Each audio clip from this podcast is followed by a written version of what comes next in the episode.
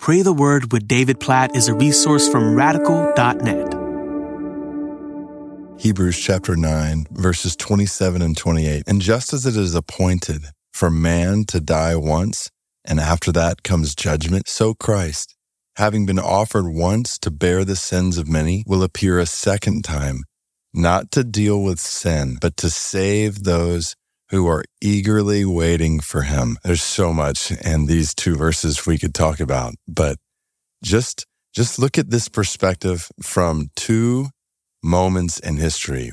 First, the moment when Jesus came to us to pay the price for our sins. Verse 28 says, Christ having been offered once to bear the sins of many. If you've never put your trust in Jesus for the forgiveness of your sins, if you've never turned from your sin and trusted in him, hear today why he came. He came for you. He came to bear your sins. Put your trust in him. That's why he came. He offered himself to bear the sins of many of people in every tribe and tongue and nation who will trust in him. That's why he came the first time. And then verse 28 says he will appear a second time. So a moment to come in history when he will return, not to deal with sin. He's already done that, but he's coming back a second time to save those who are, listen to this phrase, eagerly waiting for him. So for all those who know Jesus as Savior, we are now eagerly waiting for his return, for the fullness of the salvation he has promised to us, for ultimate, complete salvation from sin, not just its penalty, not just its power. We already have that, but from its presence altogether to bring us to himself in a moment where sin will be no more, leading into an eternity where sin and sorrow and suffering and death will be no more. That's why we eagerly wait for him because we want to be free, totally free from the presence of sin and all of its effects in our lives, in our relationships, and in the world around us. And so, absolutely, we're eagerly waiting for this. This is why the Bible ends with just a cry repeatedly, Come, Lord Jesus, come quickly, and why that cry should be repeatedly, continually on our lips and on our hearts. We don't want sin anymore in our lives. We don't want sorrow and suffering and death. And what we want is to be with our Savior who came the first time to bear our sins and is coming back a second time to bring our salvation to completion.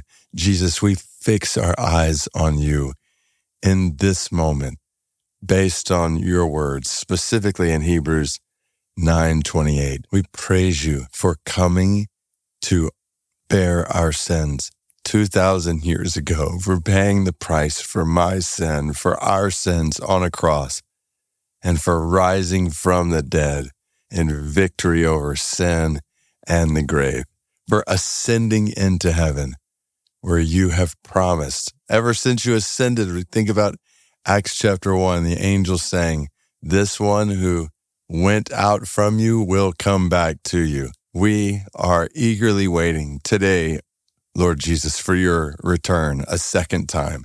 Come, Lord Jesus, come quickly, we pray. We long for sin, sorrow, and suffering to be no more, for your peace and justice and righteousness to reign over all the earth, for all the nations to be brought in to your salvation. We long for this. Come, Lord Jesus, come quickly and help us today in light of Hebrews 9:27, knowing that it's appointed for every one of us to die and after that to face judgment, after that to see you stand before you.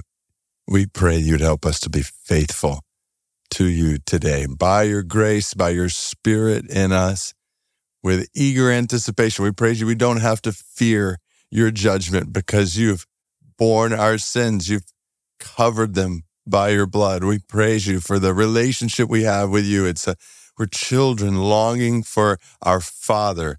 We're children longing to be with the fullness of our family forever with you, free from sin and sorrow and suffering and death. Come, Lord Jesus, come quickly and help us. Help us to proclaim this good news until all the nations are brought in to the family. God, we pray specifically today for the Eli Elat Banda people of Indonesia, this small people group, Muslim, 5,000 strong, most having no knowledge of how you came the first time to bear the sins of many. God, we pray for the Eli Elat Banda people. They would be reached with the good news of how you came the first time and how you're coming back a second time. They are not ready.